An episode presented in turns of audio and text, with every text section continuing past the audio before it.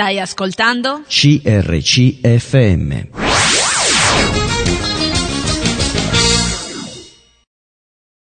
Ben ritrovati, eccoci insieme. Ciao Giovanni. Ciao. Ben ritornato. Grazie. So quanto ti costa, però so che con Dio ti costa sempre meno. Si Sono diventa- felice di Ti ringrazio. poter raccontare queste cose. Ne sono veramente lieta. Allora volevo ricordarvi i numeri telefonici, sono mm, i nostri recapiti, in ogni modo potete eh, anche contattarci o avere mm, modi diversi di contattarci. Il primo è il numero fisso che è lo 0362 24 5400. Se volete scriverci un'email info crcmedia.it e direi che anche se ci contattate è molto incoraggiante per chi viene e lo fa superando anche le proprie reticenze e anche per me che comunque lo faccio con tanto amore. Eh, se volete scriverci un sms è 338 52 23 006 e scriveteci a CRC Media, Corso Matteotti 50 20 831 Seregno. Volevo ehm, farvi un riassunto in modo che chi non avesse ascoltato la puntata precedente può conoscere Giovanni. Giovanni è un uomo di 64 anni, nato nel 51, provincia di Enna, un bambino timido, molto timido, quindi nato in una famiglia dove, di tre figli, dove, di cui lui il primo, eh, secondo figlio invece non c'è più, morto di leucemia, ricorda che la mamma in quel periodo era molto triste, chiaramente, poi ha avuto queste due sorelle che sono ancora vive, eh, il papà fa legname, eh, però eh, all'epoca veramente c'era grande povertà nei paesi. mm, Mi ha detto una cosa curiosa che il, mare l'ha visto in treno, figuriamoci, viveva in Sicilia circondata dal mare e l'ha visto quando poi è partito per venire al nord. Ma andiamo per gradi. Eh, questo bambino piuttosto già introverso e timido di suo, eh, nella sua natura intrinseca, eh, ha vissuto con una famiglia mm, media, papà fa legname, quindi con un mestiere, ma all'epoca eh, liquidità o soldi non ce n'erano, lire non ce n'erano, carta non ce n'era, e allora tante volte c'era uno scambio con, eh, tra le varie attività. Se io ho animali ti do un animale, eh, però se tu hai, eh, eh, mi, mi costruisci la finestra. Però questo sistema così anarchico fino a un certo punto può andare bene, oltre non può andare bene perché poi le tasse devi pagarle, il materiale lo prendi e, e lì mancavano i fondi, mancava proprio il cash. Esatto. A quel punto della vita si incominciava nei paesi già a trasferirsi al nord, eh, principalmente si diceva magari Lombardia e Piemonte, perché c'erano delle aziende molto grosse, Grosse, tipo non so la Fiat piuttosto che l'Alfa Romeo, quindi c'era questa speranza che la persona, il papà capofamiglia partisse e andasse per sistemare la famiglia. E così è successo nella famiglia di Giovanni. Papà parte, parte da solo, eh, arriva a Milano e trova, trova lavoro e una volta che si è stabilizzato porta la mamma con la sorellina, con le, con le figlie più piccole e, e lascia invece a terminare la scuola relativamente, perché poi non la finisce neanche Giovanni, lo lascia in paese con i nonni, a quel punto è curioso sapere che lui va in una scuola e già inizia proprio veramente, sembra quasi un, non dico un marchio, ma un'etichetta che lo lascerà segnato per tutto il resto della sua vita fino a poi all'arrivo di Cristo nella sua vita, però non ci siamo ancora arrivati nella puntata scorsa. Giovanni è a scuola, frequenta una scuola ed era in, sì, allora c'era un capoclasse, diciamo così, che poteva essere scelto dall'insegnante, quello più, mm, più in vista, non so, più, più ma che, che ne so, con, con che criteri è più bravo, più- di famiglia più facoltosa, non sappiamo i criteri con cui venisse scelto. Sta di fatto che l'insegnante di Giovanni sceglie questo capoclasse che deve mm, da- determinare lui con una riga buoni e cattivi sulla lavagna ogni mattina. Chissà perché Giovanni, anche se non faceva niente, era segnalato tra i cattivi. Mi piacerebbe conoscere questo, vengo con te a Enna, eh, cioè in provincia di Enna, a, a conoscerlo. Eh, lì si usava che allora c'era l'insegnante che passava, veniva a controllare tra i banchi e naturalmente il cattivo un bello scappellotto sul, sul, eh, sul cranio se lo prendeva e lui senza aver fatto niente eh, si beccava sto scappellotto automaticamente. Però questo che sembra mm, ridicolo, in effetti invece sul bambino eh, aveva già iniziato a causare una timidezza, una sorta di, di- di rimanere chiuso in se stesso. con l'aggiunta poi di tante altre situazioni vissute al nord. Eh, la cosa curiosa che ha spiegato è che è partito da, da, dalla Sicilia e ceduto a un collega di lavoro conosciuto in Lombardia dal papà che era di Messina, al quale aveva lasciato una foto del bambino dicendo il bambino che mi devi portare su ha questa faccia. E quindi con una foto i parenti del, di Giovanni hanno portato questo bambino alla stazione e consegnato in mano a un perfetto estraneo che aveva la foto del, eh, di lui, riconosciuto attraverso questo, che oggi non faremmo mai una cosa del genere, ma all'epoca. E questo collega di lavoro a sua volta eh, veniva aspettato dai genitori di, di Giovanni alla stazione e ricorda il suo arrivo lì intorno ai dieci anni, con questi palazzoni, questa, questa civiltà completamente diversa la lingua anche diversa perché all'epoca si parlava il meridionale, eh, il meridione, e arrivare in un paese in qualche modo ostile. Devo dire ostile perché Già iniziando a frequentare le scuole, invece di entrare in quinta elementare, il bambino lo fanno regredire alla quarta vedendo che non parla bene italiano. Eh, si usava chiamare terrone chi arrivava dal, dal, sud perché comunque era di una cultura diversa e arrivava come a rubar lavoro al nord e c'era una discriminazione come oggi essere, mh, mm, ci possono essere con, con i paesi diciamo stranieri. Questo bambino viene mm, mandato ancora in quarta elementare e vive questa cosa in maniera drammatica, brutta, umiliante. In più uh, gli insegnanti giustamente, no? tra virgolette, decidono che non è portato per gli studi, non capiscono il disagio del bambino e quindi lo, lo, alla quinta elementare dicono lo incanalano verso il lavoro. Eh, la casa in cui viveva appena arrivato al nord era una casa una casa in una casa, cioè una camera che affitta questa stanza con tutti i letti, con un bagno fuori, e, e si accontentano di questo pur di lavorare. E alla fine della quinta elementare questo bambino, già timido di suo, viene orientato nel mondo del lavoro chiaramente trova, prima in un, inizia col papà, il papà poi lo, lo, lo, lo dà a un, a un un altro falegname eh, e questo falegname in cui viene introdotto, nel quale viene introdotto eh, ha altri operai e lui è il garzone e naturalmente anche lì è il terrone eh, che non è capace di far niente, tanto che l'autostima in un bambino così piccolo in fase di formazione 12-13 anni cade proprio ai piedi, cade a terra e un bambino già delicato di suo, di natura, chiaramente si chiude sempre di più. Viene inibito, odia il mondo del lavoro perché viene maltrattato, non viene compreso, pur quanto lui eh, eh, nel lavoro conta e il lavoro per lui è la cosa fondamentale, diventa anche la più penalizzante, quindi non vede l'ora a un certo punto di partire per il militare. Il sogno di un ragazzo giovane qual è? Non di trovare un'attività per conto proprio, un mestiere, ma di entrare nell'Alfa Romeo, per esempio, con i lavori a catena, di modo che lui deve rendere conto a se stesso e a quello che prenderà il lavoro dopo, però distante da lui, i rapporti eh, si allargano in questo modo. Parte per il militare e grazie a Dio, devo dire, qui viene tutelato abbastanza perché non subisce nonnismo, quindi vive un anno e mezzo di serenità e di tranquillità.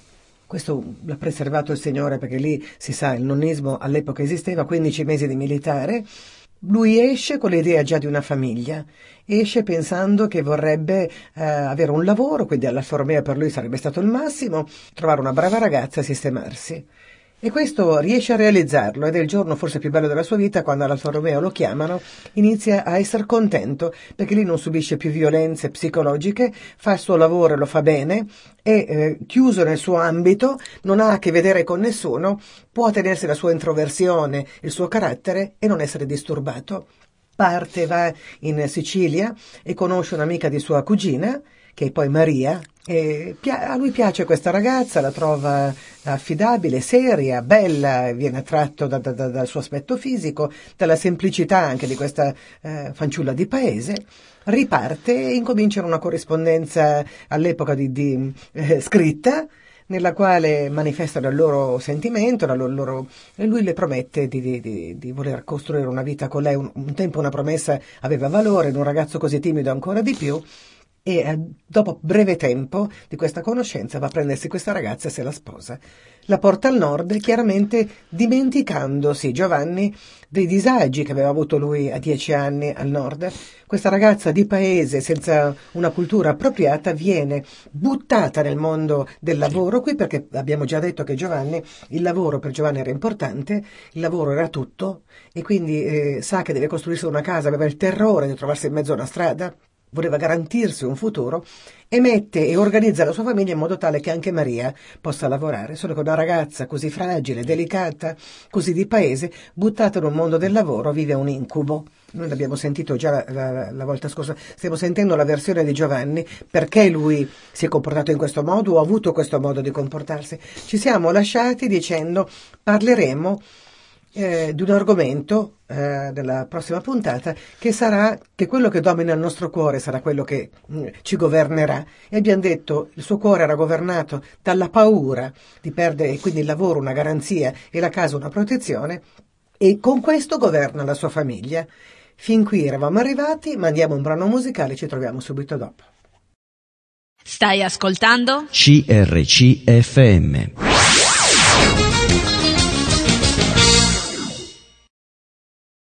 Ed eccoci insieme Giovanni, parlavamo di questo argomento che secondo me non è un argomento da poco, perché veramente abbiamo detto conoscerete la verità e la verità vi rende liberi. E Beh. poi anche il fatto che quello che governa il cuore di una persona, lì c'è il tesoro di quella persona. Il tuo tesoro era nell'avere una garanzia di protezione sì. nella tua timidezza. Sì. E questo ha governato tutte le tue scelte poi esatto. che hanno anche in qualche modo penalizzato la tua famiglia? Certo, non è stato un bel periodo perché io comunque non avevo impostato così l'andamento della famiglia, avevo, mi ero prefisso questo obiettivo di, di comprare la casa, mettermi al sicuro con la famiglia e tutto questo comunque eh, ha influenzato eh, il nostro rapporto con Maria. Che non si ascolta più l'altro, quando c'è un no. qualcosa di troppo forte tu non riesci più a ascoltare i segnali dell'altro, secondo me. No, infatti, io non ho capito nulla del, di quello che stava capitando a Maria. Non l'ho capito, io eh, lo ammetto. No? Adesso, come adesso, non l'ho capito, non sono stato, come si dice, un buon marito nel capire eh, quello che stava attraversando, dove stavo portando Maria, no? E sempre con questo obiettivo di comprare la, qua, la casa eh, ho pensato anche un, tramite un consiglio di un, di un, collega di lavoro all'Alfa Romeo, dove lavorava all'Alfa Romeo, di prendermi una portineria, no? dove in portineria io non avrei pagato affitto, eh, sarei stato appunto eh, gratuitamente dentro la portineria. Maria avrebbe preso lo stipendio, io avrei continuato a lavorare e quindi accumulare così dei risparmi per, sempre per l'acquisto della casa. E in questa, in questa portineria che poi abbiamo preso a Milano, tramite questo mio collega di lavoro che conosceva, questo, questa portineria, questo palazzo dove cercavano un custode. 70, con, 70 eh, con, eh, condomini? sì, 70 Condomini, inquilini, cioè, inquilini. inquilini sì. Era, sì, era abbastanza era grande. grande. Sì, sì. Comunque io non l'ho lasciata da sola, Maria, eh, l'aiutavo, io facevo i turni, lavorando all'Alfa Romeo facevo primo turno, secondo turno, avevo la possibilità di aiutarla, questo devo dirlo. No, ma questo l'ha detto anche lei? Eh? Sì. Non, non, ha, non, ha, nascosto questo che certo. tu l'aiutavi. Il fatto che il trauma di, di, una ragazza che arriva dal sud certo. è stato che tu eh, avevi trovato uh, un lavoro come parrucchiera quando lei non si sentiva capace neanche di farlo, ha dovuto superare delle tali difficoltà in un mondo civilizzato come qui, dove le mh, aspettative delle persone erano diverse, che per lei è stata una violenza incredibile. Questo era. Mm. Poi in un, avere 70 condomini era una cosa. Sì incessante e umiliante, no? Perché di, lei dice in quell'epoca chi trovava i, con, i, condomini da andare a pulire, eccetera, era il lavoro più umiliante che uno potesse fare, nessuno voleva fare quello. Sì, sì eh, come dicevo, non è stato certo bello, una cosa positiva. Mi dispiace per quello che ho procurato a Maria, diciamo. Però sai, eh, mi piace l'idea di aver eh, eh, di aver intervistato lei e anche te, perché noi spesso um, il modo in cui viviamo le cose determina anche poi il giudizio sull'altra persona, perché eh, logicamente certo. la prima persona che che si esprime si fa un giudizio anche dell'altra persona. In realtà io quello che ho stabilito nella vita, Giovanni, mi puoi dare ragione o non mi puoi dare ragione, che eh, sono i nostri limiti a, a, a, renderci quello che siamo o a non renderci quello che siamo. Tante volte non è neanche la cattiveria, o sono i nostri limiti, quei limiti che secondo quello che io sto comprendendo andando avanti con gli anni, Dio vuole togliere da ognuno di noi quando dice che noi ci farà volare alti come le aquile intende proprio dire che noi non siamo più appoggiati o posati sui nostri limiti, ma che Dio stesso crea quell'identità che voleva eh, fosse, fosse, la nostra identità. Certo.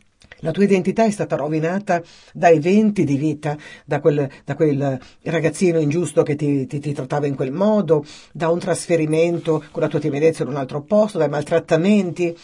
E allora quello è stato la tua formazione. Quando noi poi conosciamo eh, Dio, quello che rivuole da noi è riformarci perché io penso che eh, in te ci siano delle ricchezze incommensurabili, come ci, ci, sono in Maria, come ci sono in me, in certo. qualunque essere umano, anche le differenze stesse, eh, la tua timidezza che può essere anche discrezione, può essere un punto d'appoggio per delle persone eh, che hanno bisogno di te, come magari la mia eloquenza è un altro dono di cui le persone hanno bisogno. Non, non, è che le differenze debbano penalizzare uno o l'altro, ma se sono ben orientate, ben strutturate, formano una ricchezza per la società, per la vita. È vero, sì. Questo. E quindi quando tu eh, eh, non è vero, certe cose tu le hai vissute o un'altra persona le ha vissute in un altro modo, non per cattiveria, ma sono i limiti che ognuno di noi dovrebbe superare. Io questo um, è qualcosa eh, che ci tengo a dire. Perché quando noi diciamo io sono fatto così, resto così, sbagliatissimo. Mm-hmm. Tu sei fatto in una certa maniera perfetto, perché Dio ti ha creato in una maniera meravigliosa, però i tuoi limiti non sono la perfezione. Certo. Di, te, di, quel te stesso. I tuoi limiti devono essere superati perché quel te stesso venga fuori. Questo è meraviglioso, no? Non lo trovi meraviglioso? Certo. Ma infatti possiamo vedere in tutta questa storia mia, di Maria, la mia famiglia, eh, il piano di Dio, no? Meraviglioso. Cioè che appunto come hai riassunto ci troviamo in questa situazione, in una portineria che io ho trascinato, ho voluto io, Maria non voleva, ma ero trascinata io lì. Però, eh, nonostante tutto questo, comunque Dio aveva un piano, perché poi è stato lì, nella portineria, che abbiamo conosciuto eh, Dio, il Signore, nella nostra vita, che poi ha cambiato la nostra vita. Questo è avvenuto perché in questo condominio dove Maria e io facevamo i custodi c'era una famiglia di credenti che noi non conoscevamo, non sapevamo che erano credenti. Con dei giornali buttati via, sì, mi ha detto Maria. Sì, è successo che loro a un certo momento, essendo stranieri, americani, dovevano andare via e quindi svuotare l'appartamento, hanno tro- messo delle riviste, delle delle riviste locandine. nel locale eh, immondizia che poi io andavo, facevo i sacchi, così mettevo fuori per... e anche Maria, eh, quando non c'ero io, faceva lei questo, eh, questo lavoro. E, e, e Maria qui, in mezzo a tutte queste riviste, ha trovato un opuscolo un opuscolo che gli è piaciuto, io non sapevo nulla comunque di tutto questo, eh? Io non sapevo nulla. Ha trovato questo opuscolo che lei porta a casa perché gli è piaciuto, le parole scritte su questo opuscolo, e, e l'ha tenuto lì, l'ha conservato per qualche tempo in un cassetto. Questo fino a quando non è arrivato il momento che evidentemente Maria non ce la faceva più era talmente giù, depressa che... Posso chiederti, tu sì. non capivi neanche questo, Giovanni? No, no. E a cosa attribuivi questa depressione di tua moglie? E forse qui ero influenzato anche dalla mia famiglia, diciamo, che si diceva che forse non aveva voglia di lavorare Maria, quindi si comportava così. Perché tua madre è era una donna diversa. È perché, terribile questo. Perché tua mamma è una donna di, diversa probabilmente. Mia madre era una grande lavoratrice, Però sai, eh, uno, ma anche eh, nasciamo strutturalmente diversi, Sì. nasciamo anche fisicamente diversi. Eh, hai ragione. Prima mi chiedevi, mi ricordo se mia madre aveva eh, in qualche modo influenzato il mio modo di essere. Forse in questo perché mia madre vedevo, ecco, un particolare che mi viene, mia madre è stata una grande lavoratrice, lei lavorava, lavorava tantissimo, no? E forse vedere, come dire, l'esempio di mia madre così positivo, fra virgolette, no? E in modo così negativo, no? Di mia moglie che, insomma, non gli piaceva quel lavoro, voleva andare via, quando io credevo che era per un fine nobile, no? Acquisto della casa e così. Ma sai, lei mi raccontava che dal meridione a su trovarsi in, in questo mondo nuovo, dove lei era abituata a cucinare per tanti, si è trovata subito sposata, faceva troppo cibo, le pulizie erano fatte in maniera diversa, non ha avuto il tempo di metabolizzare tutto l'insieme, poi Sì. un figlio nato, v- pensare di essere mamma in un certo modo, essere tutti i sogni infranti. Eh, Lì è stato proprio, tu eri già a Milano da tanto tempo, ti sei preso una ragazza del meridione, te la sei portata Sì. su. Quindi due mondi che si sono incontrati in un luogo dove c'erano due adattamenti anche al mondo in cui si viveva diversi. Però anche eh, il paragone tra una madre forse molto forte, volitiva, da, dopo- Sì. da anni viveva già qui, si era costruita una vita, con una ragazza tirata fuori da un paese e, e, e intrappolata in un mondo più grande di lei. Certo. Questo è stato, è stato il, forse il problema grosso. Mando un brano musicale, ci troviamo subito dopo. A tra poco. Stai ascoltando? CRCFM.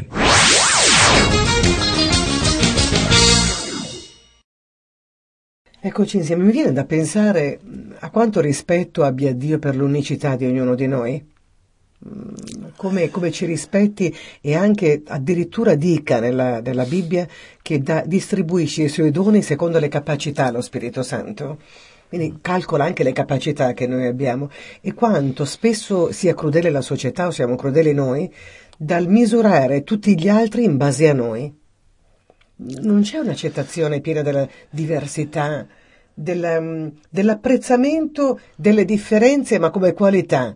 Tutto quello che è differente da noi non è una qualità, è un difetto.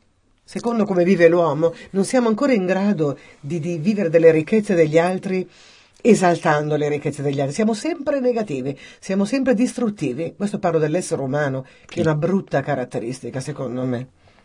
Sì, col senno del, po- del poi, come da dire, è, è così. Infatti io posso dire, per esempio, oggi, oggi lo posso dire, però, col, col Signore, con, nella mia vita, posso dire questo, che io non ho capito Maria quando io ho vissuto la stessa eh, esperienza che ha vissuto Maria, no? Io avrei dovuto capirlo perché prima l'ho passato io, no? Prima di lei. Però non, non l'ho capito, ero talmente preso, no? Posso Dal- farti una sì. domanda eh, che mi incuriosisce perché, sai, eh, parlavamo io e te prima della, della puntata e dicevamo che mh, anche la prima puntata l'abbiamo detto questo, che l'età anagrafica non è quello che uno ha, ma secondo come assimila le esperienze che ha vissuto nella vita. Uno può essere 60 anni immaturo, l'altra 30, no, secondo il cuore che ci mette nelle cose. Sì. E poi abbiamo anche aggiunto che dove c'è il nostro cuore c'è il nostro eh, comportamento, il nostro pensiero, la nostra... eh, ma la mia domanda è questa, e com'è possibile che una persona che ha vissuto dei disagi fortissimi possa diventare il carnefice di un altro che sta vivendo lo stesso disagio? Non so, magari non saprai rispondere, però se, se c'è una risposta secondo te a questo, com'è possibile che avvenga questo? Perché tante volte i nostri carnefici sono proprio quelli che hanno vissuto nello stesso disagio nostro, non ci rende più ehm, tolleranti o più comprensivi, ci rende magari più spietati. Perché? Potrebbe essere il fatto che avendo vissuto io eh, una determinata, come ho già detto, crescita, situazione della mia vita, eh, avendo vissuto questo, eh, l'obiettivo mio era allontanare, no? Allontanare La tua famiglia da questo? da, ecco, quindi mi sono concentrato su, Su- quello su- che mi poteva dare allontanare, sicurezza. senza- non sulla persona, Sì, ma su quello che poteva esatto, allontanare. Esatto. E comunque non pensavo che Maria avesse poi potuto trovarsi in una situazione che assomigliava alla mia, che era uguale alla mia, diciamo, no? E non parlavate voi, lei non ti dava segnali? No, non c'era, non c'era, non c'era mm, Dialogo. dialogo, conversazione così, non c'era questa apertura che invece sarebbe buono, no? Quando ci sono dei problemi, aprirsi, parlare, condividere quello che ci può o magari opprimere o dare fastidio, così. Tu pensi No, che l'obiettivo, l'obiettivo possa togliere eh, tutto il processo eh, per arrivarci? Cioè uno ha un obiettivo da raggiungere, un traguardo da raggiungere e tutte le tappe non, non- non le vive come devono essere vissute? Purtroppo per me è stato così. No, ma per tanti, sai Giovanni, non è che solo per te. Guarda che quello che stiamo facendo oggi, e credo sia, possa essere utile agli altri, perché una confessione oppure una testimonianza come la tua o come quella Sì. di tante altre persone, serve proprio a magari a risvegliare anche qualcuno che si Certo. trova nella stessa situazione, per dire vienene fuori prima di me, Vero. non fare come me. Cioè io sto spendendo il mio tempo a dirti quello che ho sbagliato oppure quello che ho vissuto, ma di quello che ti dico, capisci? Certo, sì. Capisci? Perché tu Sì. non devi arrivare a capirlo, ma se sei adesso in ascolto, capisci adesso per uscirne. Salva tua moglie, Salva la tua, tua famiglia. moglie, salva la tua famiglia da Sì. questo, perché magari non c'è malvagità in te, non c'è, ma c'è quello che c'è in Giovanni, che oggi ci troviamo un uomo che in fondo ha vissuto per la famiglia, non ha Certo. avuto altro. Questo è il concetto, però l'ha vissuto in una maniera Magari qualcuno che ci ascolta, anche lui ha l'obiettivo di mettere in sicurezza la famiglia, però eh, non si accorge che sta trascurando il bene maggiore, ascolta, che il bene maggiore che è la moglie o i figli. Ecco, sì, questo forse può aiutare qualcuno, spero. Questo, certo, tu, questa è la tua storia. Sì, la e mia. la tua storia deve aiutare qualcuno che probabilmente può avere una storia anche simile e di- dall'altra, dall'altra parte, no? C'è sempre qualcuno che, che può somigliare, no? E quindi eh, dici il dialogo è importante, comunicare è comunicare, importante. sì, molto, molto. Perché se, se non si parla, l'altro non, non può sapere, non può capire, non può conoscere. No? E neanche La parola- intuire, vero? Si potrebbe anche intuire se è molto sensibile, se è sensibile all'altro. Sì, posso essere, come dire, buttato in quel desiderio, in quell'obiettivo, però se, se un- magari si è un pochino sensibile, magari si fa qualche domanda nel dire ma come mai mia moglie o mio marito e, e così, insomma Invece boh, si spesso comporta. Io non, non avevo questa sensibilità eh, eventualmente, Ehm, probabilmente non avevo questa sensibilità, io non l'ho capito, non l'ho capita mi dispiace. quindi lei era una donna che non aveva voglia di lavorare, era una donna sì, avevo fatto un po' Un quadro, un diciamo. quadro così di quello che poteva essere Maria, il che comunque non è vero, non è stato vero. E, e l'influenza è partita anche dalla famiglia. Questo è anche un argomento abbastanza importante. eh? Adesso non voglio, non voglio, come dire, accusare, eh, eh, però eh, probabilmente eh, il, il comportamento di mia madre che era così, così attivo, così nella famiglia mia di origine, così eh, era molto importante il suo ruolo nel, e probabilmente ha detto, pensavo, magari avrò anche detto perché mi- Maria, mia moglie, non, non deve essere uguale a mia madre, no? Così. E questo probabilmente mi ha accecato, mi ha portato fuori, fuori strada, ecco, nel considerare poi la mia famiglia, mia moglie. Quindi due sofferenze vissute completamente in maniera separata. Tu soffrivi per garantire una sicurezza e hai sofferto per garantire questa sicurezza, perché è stato eh, qualcosa che ti ha dominato durante Sì. l'arco della vita. Quindi io immagino quanto eh, il fatto che certe cose ti sfuggissero di mano potesse renderti insicuro e dall'altra parte una persona che per eh, incompresa perché eh, dentro il suo cuore le sue esigenze sì. erano diverse, le sue... Certo, io ero immerso in quello che appunto era raggiungere il mio obiettivo e Maria soffriva da un'altra parte, insomma eravamo insieme ma separati. Ah, separati? sì, è questo. Fino a che ehm, in quel disagio di, di tutti questi eh, lavori sì. che stavate svolgendo, eh, lei ha il disagio massimo interiore perché era veramente arrivato a un punto sì, culminante. Probabilmente sì ha preso, è ritornato a prendere questo opuscolo che aveva trovato nei locali immondizia. Dietro questo opuscolo c'era un numero di telefono mm. che Maria non aveva mai fatto, ma quel giorno invece lo ha fatto. E dall'altra parte del, c'era, ha risposto uh, un missionario, gli ha detto che comunque lui non poteva aiutare Maria, ma avrebbe trovato una persona che avrebbe potuto aiutarla. Da una cosa buttata in pattumiera, cosa sì. fa Dio? Eh? Sì, Uno sì. butta via e l'altro raccoglie. Andiamo a un brano musicale tra poco. Stai ascoltando? CRCFM.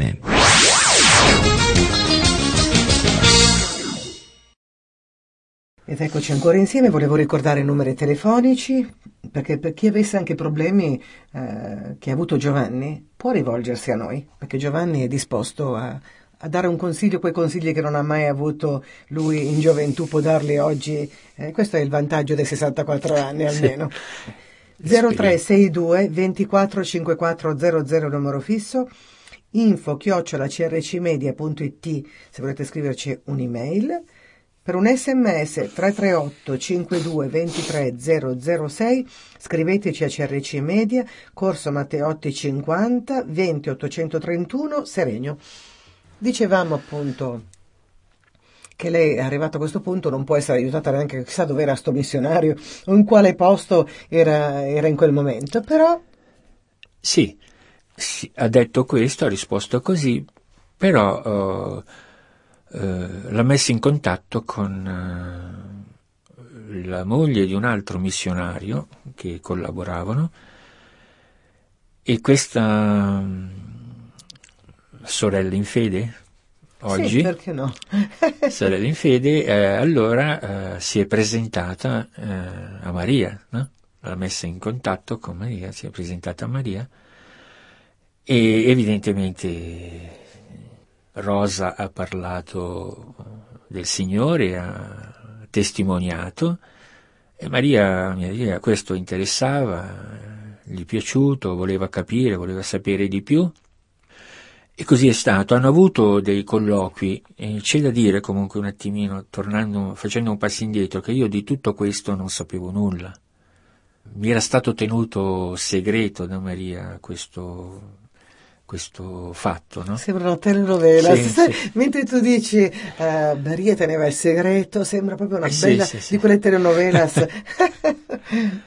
Infatti io non sapevo, non sapevo, nulla, fino a quando evidentemente loro giustamente eh, si sono, devo dire correttamente, eh, questi missionari, Rolando Rosa, eh, Rolando, marito di Rosa, gli hanno consigliato a Maria comunque di dirmelo, di mettermi al corrente.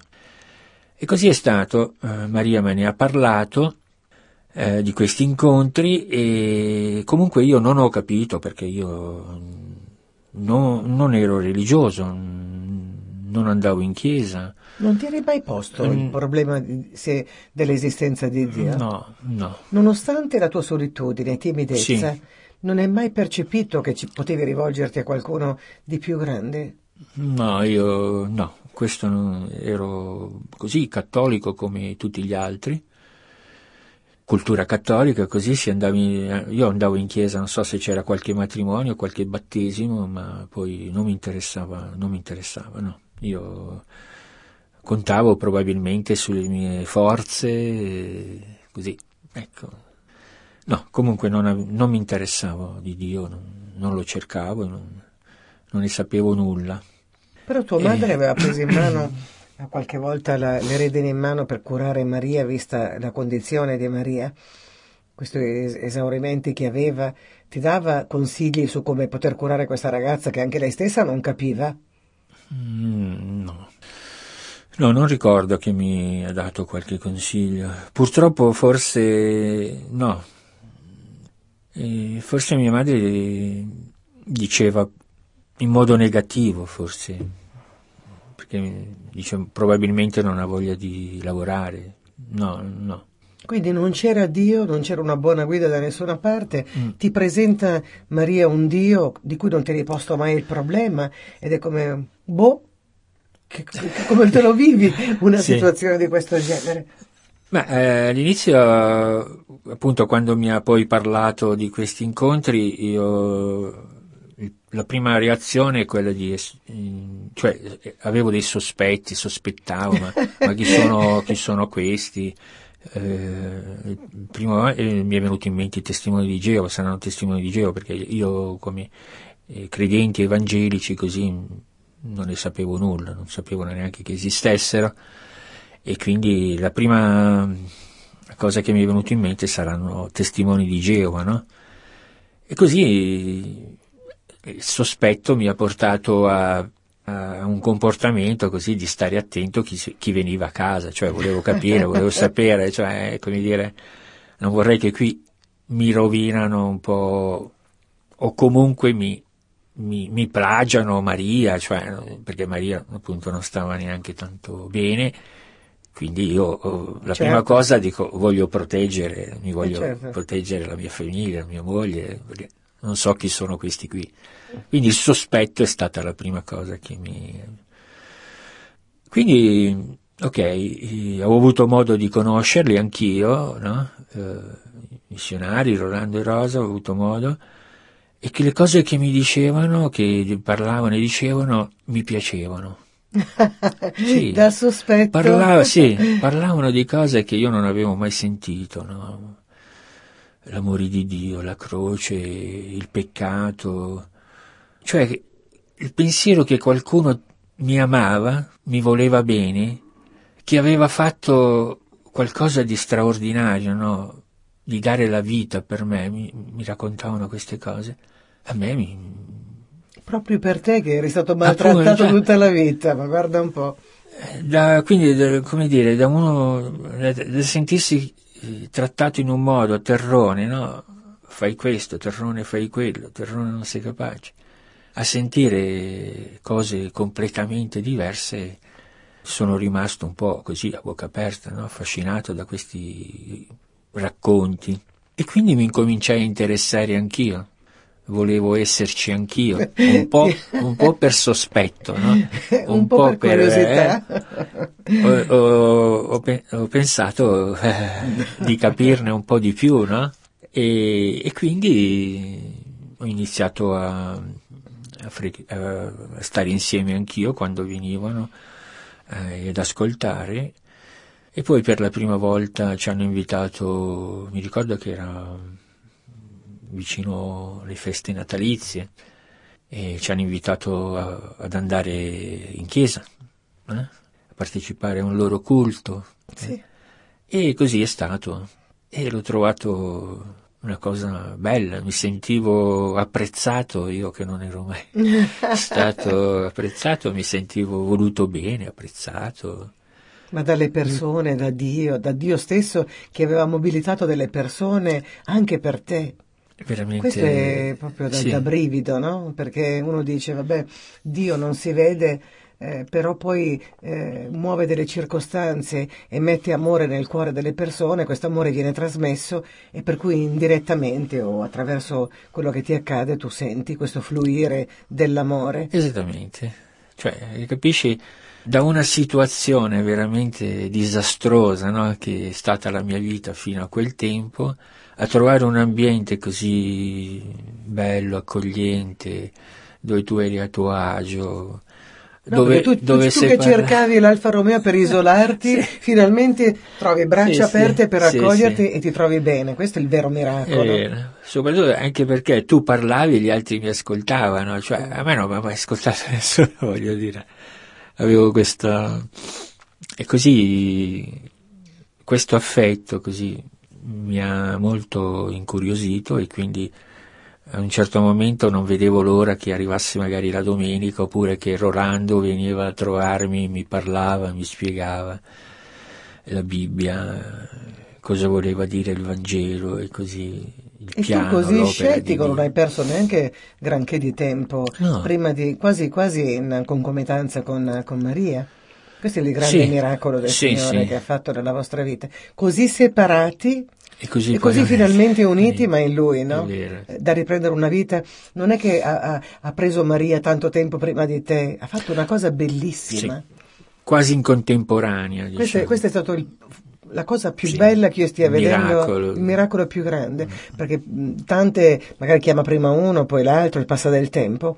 Invece voi che eravate così staccati, via uniti, di, improvvisamente via uniti. Sì, se uno percorre un attimo quello che sono state in queste puntate, eh, uno eh, difficilmente, guarda, almeno per me è così, difficilmente può non capire che è un piano ordinato, no?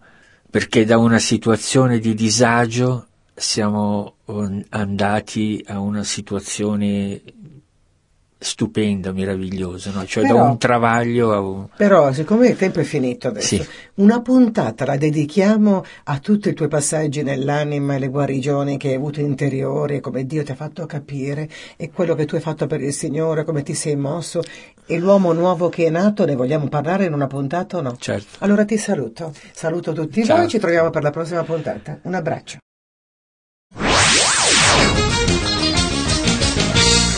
Hai appena ascoltato un programma prodotto da crc.fm. Se hai apprezzato quello che hai ascoltato, considera di sostenere il tuo programma preferito. Visita il sito www.crc.fm e ricorda, il tuo sostegno è prezioso.